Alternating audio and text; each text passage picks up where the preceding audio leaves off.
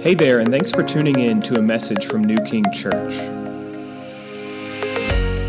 We're a church located in South Burlington, Vermont, and our prayer is that this resource would help you find and follow Jesus. If you want to know more about our church and the ministries we have, check us out at newkingchurch.com. Then Joseph could not control himself before all those who stood by him. He cried, Make everyone go out from me. So no one stayed with him when Joseph made himself known to his brothers. And he wept aloud, so that the Egyptians heard it, and the household of Pharaoh heard it. And Joseph said to his brothers, I am Joseph. Is my father still alive? But his brothers could not answer him, for they were dismayed at his presence. So Joseph said to his brothers, Come near to me, please. And they came near, and he said, I am your brother, Joseph, whom you sold into Egypt. And now do not be distressed or angry with yourselves because you sold me here. For God sent me before you to preserve life. For the famine has been in the land for these two years, and there are yet five years in which there will be neither plowing nor harvest. And God sent me before you to preserve for you a remnant on earth, and to keep alive for you many survivors. So it was not you who sent me here, but God. He has made me a father to Pharaoh, and lord of all his house, and ruler over all the land of Egypt. Hurry and go up to my father and say to him, Thus says your son Joseph, God has made me lord of all Egypt. Come down to me, do not tarry. You shall dwell in the land of Goshen, and you shall be near me, you and your children and your children's children, and your flocks, your herds, and all that you have. There I will provide for you, for there are yet five years of famine to come, so that you and your household and all that you have do not come to poverty. And now your eyes see me, and the eyes of my brother Benjamin see that it is my mouth that speaks to you. You must tell my father of all my honor in Egypt, and of all that you have seen. Hurry and bring my father down here.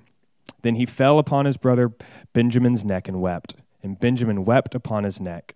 And he kissed all his brothers and wept upon them. After that, his brothers talked with him. This is the word of the Lord. You can be seated. Good morning. My name is Nathan, and I'm one of the uh, pastors here at New King. And uh, I'm glad that you all are here on this uh, unusually sunny day. Uh, we went a long time without seeing the sun, and now it's been here a lot, so that's exciting. Um, this morning, we are finally to uh, the climax of this story in Genesis 45. If you're new here, maybe this is your first Sunday or just have been here a couple of Sundays. Uh, we've been going through this uh, story. This, we've really been going through the whole book of Genesis since about May. And uh, we've been specifically in the story of Joseph the past few weeks. And last week we got through chapter uh, 44. And chapter 45 is this climax of this story that we've been waiting uh, to hear. And so Ben got us all the way to the cliffhanger uh, last week, and then Ben just left us hanging. So, um, one of the things that I, I want to do is I want to get us back on that cliff. And the story of Joseph is kind of this overarching story. I want us to be in it. So I'm going to go all the way back to Genesis 37, and I'm going to catch us up, okay? It's a pretty long story. It's going to take a minute, so just buckle up. Uh, but I want to make sure that we kind of grasp where we ended in 44 before we get to 45. So, way back in Genesis 37, we're introduced to Jacob's son, Joseph. And Joseph is this kind of 17 year old uh, punk which is entirely Jacob's fault because Jacob has a problem with favoritism. And so he gave Joseph this fancy coat, and Joseph loves to put it on, and he prances around his other 10 brothers, uh, and really they hate the guy. And so, uh, to make matters worse, Joseph has these dreams, and in these dreams, his brothers are bowing down to them. And so uh, he doesn't hesitate to tell them about these dreams, and that in no way endears, them, or endears him to them. And so one day, these 10 brothers decide that they are going to kill him. And so Reuben, who's the firstborn, he's like, nah, let's just throw him in a pit. Uh, we don't want to kill him. So they rip off his fancy jacket and they toss him in a pit. And so I guess they're trying to figure out what to do. And Judah suggested they sell him to this group of Ishmaelites that are coming, heading to Egypt. So they do just that. They sell him into slavery, and Joseph finds himself in Egypt, desperate and alone.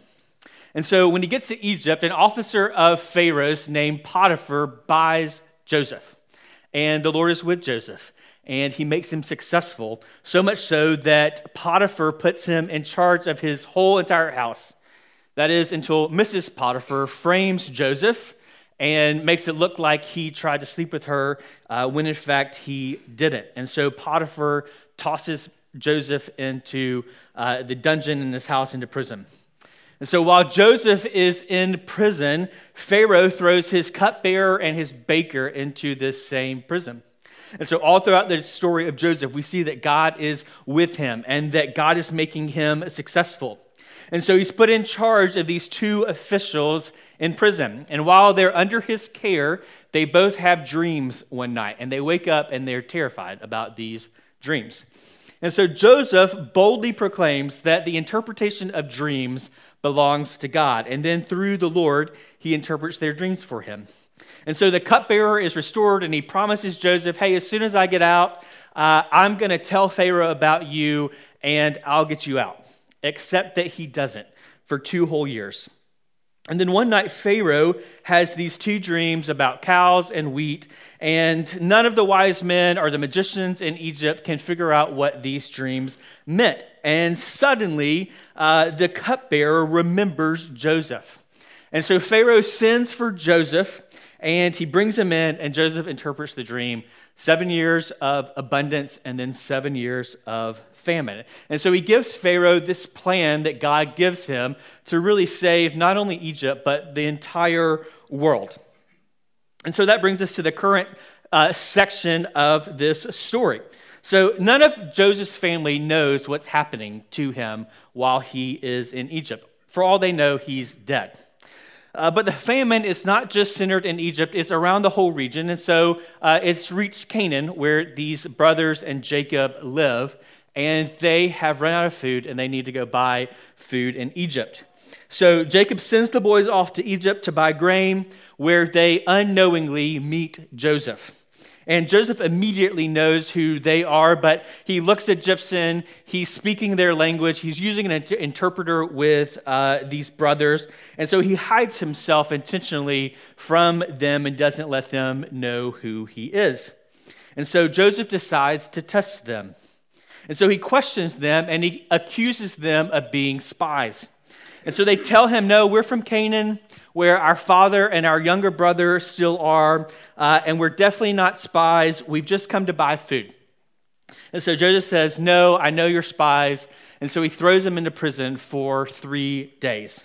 And on the third day, he comes to them and he says, All right, I'm going to keep one of you, and the rest of you go back home to your father and bring back your youngest brother. And then I'll know that you're not spies. So the brothers kind of reluctantly agree to this. Uh, then they're like, well, we're being punished. We uh, tried to kill uh, Joseph, then we sold him into slavery, uh, and so we shouldn't have done that, and the Lord is punishing us. And Joseph understands what they're saying, right? Because he speaks their language. And so uh, he uh, turns away and he, he has a good cry. He cries it out. And when he comes back, he takes Simeon and he sends the rest of the brothers uh, home to Jacob. But before they leave, he gets one of his servants to sneak the silver that they had brought to buy grain back into their bags. And on the way home, uh, one of the brothers gets the bag out to feed their animals, and he discovers that he, his silver is in it. And together, they're all terrified, and they begin asking, uh, What is this that God has done to us? He is certainly punishing us. And so they get home, they tell Jacob what happens, and in typical Jacob fashion, he's like, Everything happens to me. You're not taking Benjamin. Just forget the whole thing. Meanwhile, poor Simeon is back in Egypt in prison like it doesn't matter. So, some time passes, they use up the grain. I guess Jacob gets hungry enough, and he's like, Guys, you've got to go back to Egypt. Uh, and Judah says, Dad, if we're going to go, if we, ha- if we go back to Egypt, we have got to take Benjamin with us. If we go and we don't have Benjamin, this guy is going to kill us. And uh, Jacob is like, absolutely not. Um, there's no way I'm going to let you have, have uh, Benjamin. You have already caused me grief. Uh, Benjamin is the only son I have left. And so, no, I'm not going to send him. And so Judah steps up and Judah says, Look, Dad, anything, nothing will happen to Benjamin. Uh, I, will, I will give up my life for him. And so Jacob finally agrees. They get some gifts together and uh, they double their silver. They're going to return the silver that was put in their bags. And off they go to Egypt, Benjamin along with them. And so when they get to Egypt, they immediately see Joseph. And when he sees uh, that they have Benjamin, he tells his servants to bring them into his house and to prepare a banquet for them. In the middle of a famine, he's going to throw them a banquet. And so the brothers thinking he's definitely going to make us his slaves. And so they quickly tell the servant, hey, so we're totally not spies. Uh, we came to buy grain. When we left, we looked in our bags and our silver had been put back in it, uh, but we brought it back. We, we doubled it because we need to buy more grain. And the guy says, no big deal. I got your servant. I, I think your God must have just put your silver uh, back in your bags. And so then Simeon, after being completely abandoned, is brought back out. They clean everybody up and they have a banquet. And um, Joseph walks in and they bow down to him, uh, once again, uh, proving his dream to be true. And they present gifts with, uh, to him. And so they ask him, or he asks them uh, if his father is well and if this is Benjamin. Um, and then he's overcome with emotion. So he kind of like runs out of the room. And I love that Joseph is a, a crier. It makes me feel way better about my own self. Um, and so then he, he pulls himself together and he comes out, and the, the mill comes out, and Joseph loads them up, and Benjamin gets five times what all the other brothers get. And that's a test to see uh, what they think about this new favorite son. And so then the final test comes. Joseph tells his servant to put his cup into Benjamin's sack and then send them on their way. And so they do. They load up and off they go back home. But then the next day, Joseph sends his men to go track him down and to find the cup uh, and get it back.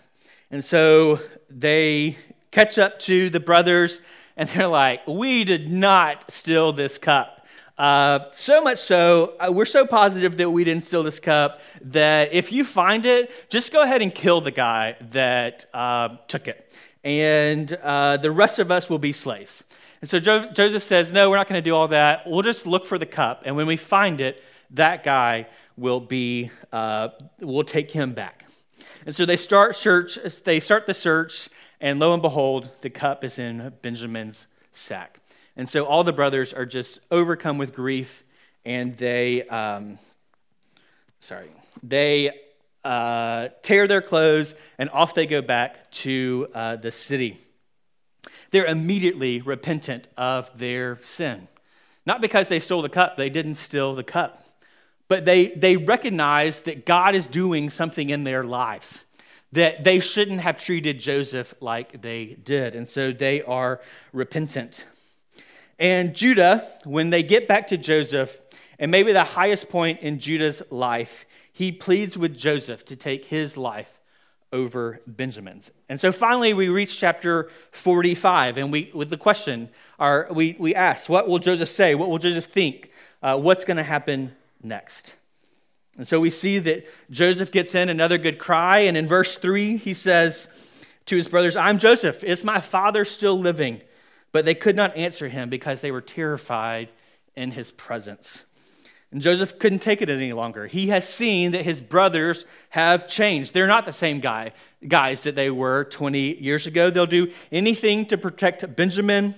They're not going to allow Jacob to be overcome with grief again. Uh, they seem repentant. They've, they've already said that. And so that's what Joseph is thinking. And on the flip side of this story, you have these brothers who are scared out of their minds, right? So, could it really be that the second most powerful man in Egypt, the second most powerful man in the known world at the time, is Joseph, who, when they last saw him, was in shackles, headed to Egypt with a group of Ishmaelites? Could it be that the second most powerful man in the world just so happens to be looking at them, this guilty group of brothers who all but killed him some 20 years earlier? Could it be that this brother that they sought to put an end to will actually end up putting an end to them? So Joseph tells them in verse 4 to come near to him. He says, I'm Joseph, your brother, the one you sold in Egypt. And now don't be grieved or angry with yourselves for selling me here, because God sent me ahead of you to preserve life. For the famine has been in the land these two years, and there will be five more years without plowing or harvesting. And God sent me ahead of you to establish you as a remnant within the land and to keep you alive by a great deliverance. Therefore, it's not you who sent me here, but God. He has made me a father of Pharaoh, lord of his entire household, and ruler over all the land of Egypt. And so he continues telling them to go get Jacob, to bring the whole family back to Egypt, that he's going to provide for every need that they have. Uh, he affirms that uh, it's truly him, and, and through him, they will find deliverance over the course of this famine for the next five years. And then this section in chapter 45 ends with Joseph weeping and hugging all of them, and in a way that only the Bible can uh, ends. It ends with this understatement of the, cha- the chapter, and it just says uh, that afterward his brothers talked with him. Uh, yeah, I bet they had a few things to catch up on. And so I think that the, the predominant theme here in this passage is radical forgiveness, which is what I want to spend the rest of our time this morning talking about. So I'm going to look at two main points. Number one is that believers are called to radical forgiveness and number two is the believers have been radically forgiven. So let's look at the first. Believers are called to radical forgiveness. If you will, turn in your Bibles uh, to Matthew chapter 18.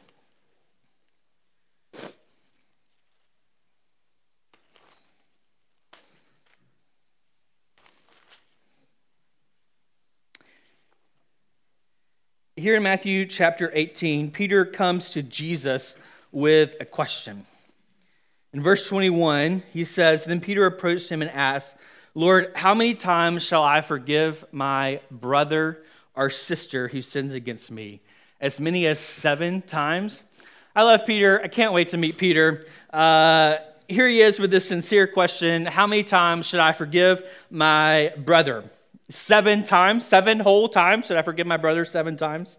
And where does Peter come up with this number? Well, the rabbis of the day would have told people, hey, forgive your brother or your sister three times. And then you don't have to forgive them anymore. And so, Peter, being the good guy that he is, he doubles that and adds one. Because he knows that Jesus is better than the rabbis. He's not fully understanding what's going on, but he's like, well, seven. Uh, surely that's enough, Lord, right? Uh, but what does Jesus say to him? Look at verse 22.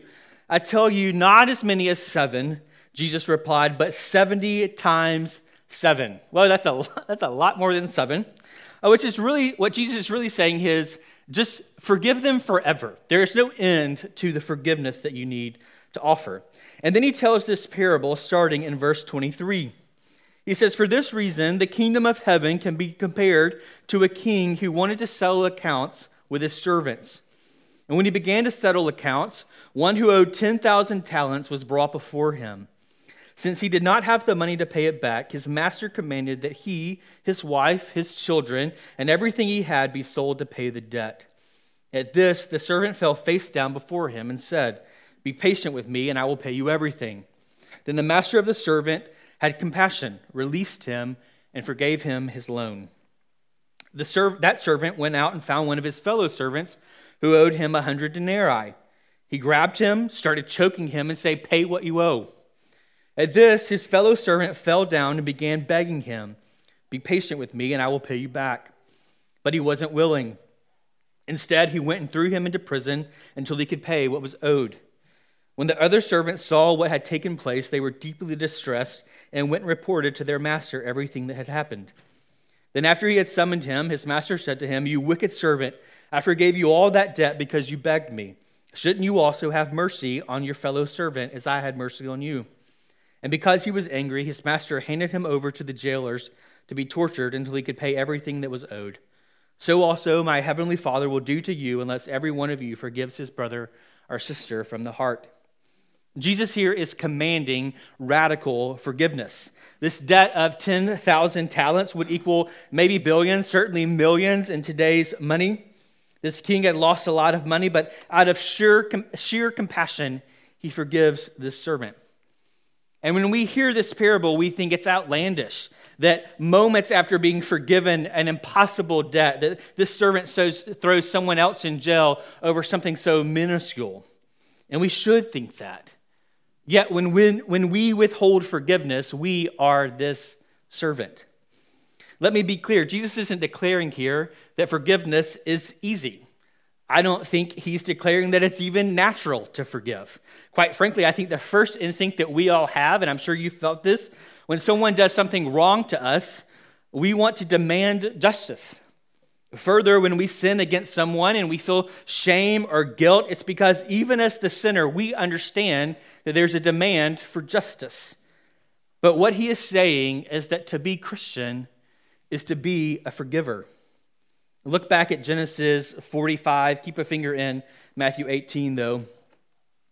When Joseph responds to his brothers in Genesis uh, 45 5, there's a sense of necessary justice in the air. He says to them, And now don't be grieved or angry with yourselves for selling me here. Everyone in the room knows that Joseph can, at best, throw these guys into prison or, at worst, have them killed. Uh, that's, that's the one thing that, that, that Pharaoh has given him authority over. He can do basically whatever he wants to do. And nobody in Pharaoh's palace would have questioned uh, him if he had chosen to do that. But look at, uh, he's, he's already caught them in their sins. They know that he's caught them. Judah said in chapter 44, 16, What can we say to my Lord? How can we plead? How can we justify ourselves? God has exposed your servant's iniquity.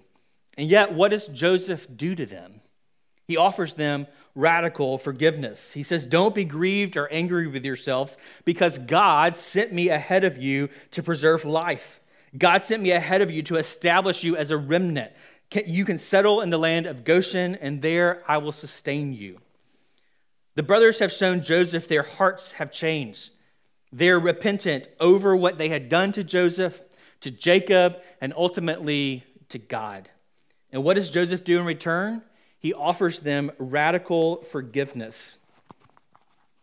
And so I'm building to the truest and the best reason that we forgive, but I want to walk us through how Joseph is able to forgive them uh, what they did to him. Why is it that Joseph can forgive them for these things?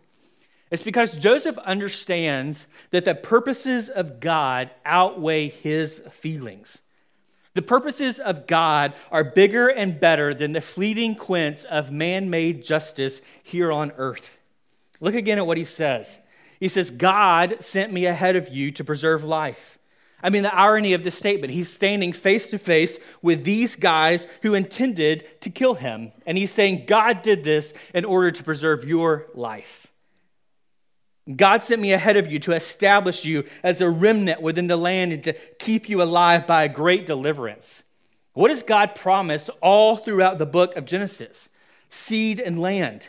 And we're waiting on the one in, that he promised in Genesis 3 that would come to crush the head of the serpent. We're waiting on this nation that Abraham has been promised to be born. And what is this great deliverance? That God put Joseph into power with a plan to save the known world from famine, but more importantly, he put Joseph in, a, in, in power to save this particular family. These are the descendants of Abraham who will bless the nations.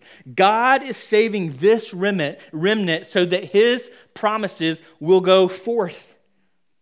But far greater than Joseph even understands, this statement points to the future in Exodus when God will save a nation of millions in order to display his glory and give them the land that he had been promising to them. And how does God choose to do it? Through the sins of these 10 men who hated their brother. He refused to believe they would ever bow down to him like his dream implied who planned to kill him, who sold him to some Ishmaelite traders, through the sins of Mrs. Potiphar, who framed Joseph in her bedroom, through the sins of the cupbearer and the baker, who ended up in prison, through the cupbearer's forgetfulness and eventual remembrance. What the enemy meant for evil, God meant and used for good. Several years ago, Amanda and I went through a trial when a couple who were friends of ours just blatantly sinned against us. Uh, we were following God's call in our life to do something that was actually really pretty mundane at the church that we came from down in Alabama, and they didn't like it. And so they made all these lies up about us. They told other people and got them to believe these lies about us. Um, and really, the details are so absurd that it would take away from the point. And here's the point that trial was worth every second of our misery, which ended up being a great deal. It strengthened our marriage. It built up godly courage in our lives. It gave us an understanding of why we were doing what God had called us to do. It reminded us over and over what God has done for us. And it gave us an opportunity to practice Matthew 18 22 to forgive 70 times 7. I remember vividly we would see this couple at church on Sunday mornings or Wednesday nights, and all of the feelings would just come back in my heart, all the feelings and emotions. And yet the Lord was gracious to whisper over and over again in my ear 70 times 7. Twice a week until honestly we left Alabama, I forgave these two in my, when my flesh took over and, and tried to tell my heart that it wasn't worth it. It helped us to understand that the purposes of God are bigger and better than we can ever imagine. That He is weaving together our story, that He is using His Spirit to form us into the image of His Son. And many of you sitting here have been sinned against. Some of those sins have been quite horrendous. You've been hurt in unimaginable ways. Your lives have been changed because of someone else's sins or someone else's choices. And as a believer in and a follower of the Lord Jesus, brothers and sisters, you have been called to radically forgive. The world will tell you differently. The world will tell you that you're a victim. The world will tell you to just cancel that person. The world will tell you to wear your hurts as a badge of honor. But the Father, the Father tells you to radically forgive. Now, don't hear me say that sin doesn't have consequences and things don't need to be dealt with. I'm not telling you to stay in harmful situations or to ignore the law. There are terrible things that happen, and those things need to be dealt with correctly. Forgiveness isn't a call to sweep things under the rug, it's a call to be reconciled to one another. Look back to Matthew 18. This question comes after, uh, directly after Jesus' explanation of reconciling sin. In Matthew 18, beginning in verse 15, he says, If your brother sins against you, go and rebuke him in private. If he listens to you, you have won your brother. But if he won't listen, take one or two others with you, so that by the testimony of two or three witnesses, every fact may be established. If he doesn't pay attention to them, tell the church. If he doesn't pay attention even to the church, let him be like a Gentile and a tax collector to you. Truly I tell you, whatever you bind on earth will be bound in heaven, and whatever you loose on earth will be loosed in heaven. The Bible is clear. We are to reconcile our differences. Sin needs to be dealt with, but forgiveness is the way of believers. Colossians 3 12 and 13 says, Therefore, as God's chosen ones, holy and dearly loved, put on compassion, kindness, humility, gentleness, and patience, bearing with one another and forgiving one another if anyone has a grievance against another. Just as the Lord has forgiven you, so you also are to forgive. Ephesians 4:32 And be kind and compassionate to one another, forgiving one another, just as God also forgave you in Christ.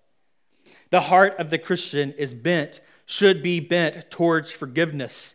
God is working out his purposes in your life. They are bigger and better than what you can see. Trust God's sovereign hand and be quick to forgive. And ultimately, why should we forgive? Number two, because believers have been radically forgiven. Go back to Genesis 45. As I was reading this earlier in the week, it struck me that it was really familiar. Verse 3 in chapter 45 it says, Joseph said to his brothers, I am Joseph. Is my father still living? But they could not answer him because they were terrified in his presence. And Joseph's brothers, they lay bare before him. Their sins had been found out. Uh, the one who they had sinned against had found them out. And as they're standing before Joseph, I really think that they expect to die. It struck me that this story is so reminiscent of Eden. In Genesis 3, we're told that after Adam and Eve take and eat the fruit, in verse 7, it says, Then the eyes of both of them were opened, and they knew they were naked. So they sewed fig leaves together and made coverings for themselves. Then the man and his wife heard the sound of the Lord, uh, Lord God walking in the garden at the time of the evening breeze, and they hid from the Lord God among the trees of the garden. God instructed Adam back in Genesis 2 not to eat from the tree of the knowledge of good and evil, because when they did, they would surely die. When God comes to them after they've eaten and he begins talking with them, they stand there and they expect to die. Except no one dies. Joseph's brothers don't die. Adam and Eve don't die. They all live. Joseph says to his brothers, God has sent me ahead of you to preserve life. And God says to Eve that out of her offspring will come the one that will crush the head of the serpent. That is to say, that through Eve, God is preserving life. The Bible teaches that the wages of sin is death. We've all sinned, we all deserve death. But the story of Genesis, though, is the story of God time and time again preserving life. In the garden, he preserves Adam and Eve's life. During the flood, he preserves Noah and his family's lives through the ark. In the Tower of Babel, God separates the nations and, in essence, preserves their life. God calls Abram out of Ur to preserve his life. Abram goes and defeats the tribal kings of the region, and God allows him to preserve Lot's life. Hagar is alone in the desert, and the angel of the Lord appears to her in order to preserve her life.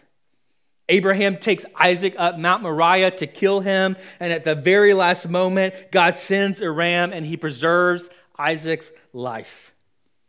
Over and over throughout the story of Joseph, we see God preserving life, ultimately in, in chapter 45. Brothers and sisters, the story of Genesis is that from the very beginning, God has been about the work of preserving life. Since the beginning, God has been about the salvation of his people. The preservation of life will continue book after book as you walk through the Bible, picture after picture of sinful humans deserving death, but yet God preserving life. But in order to truly preserve life, something has to die. True forgiveness demands sacrifice.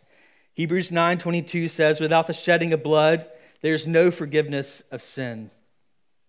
Each of, each of us in this room have sinned against a holy God who demands righteousness. We deserve eternal death. But when Nicodemus comes to Jesus in the cover of darkness early on in the book of John, what does Jesus say to him? God loved the world in this way that he gave his one and only Son, so everyone who believes in him will not die, but will have life.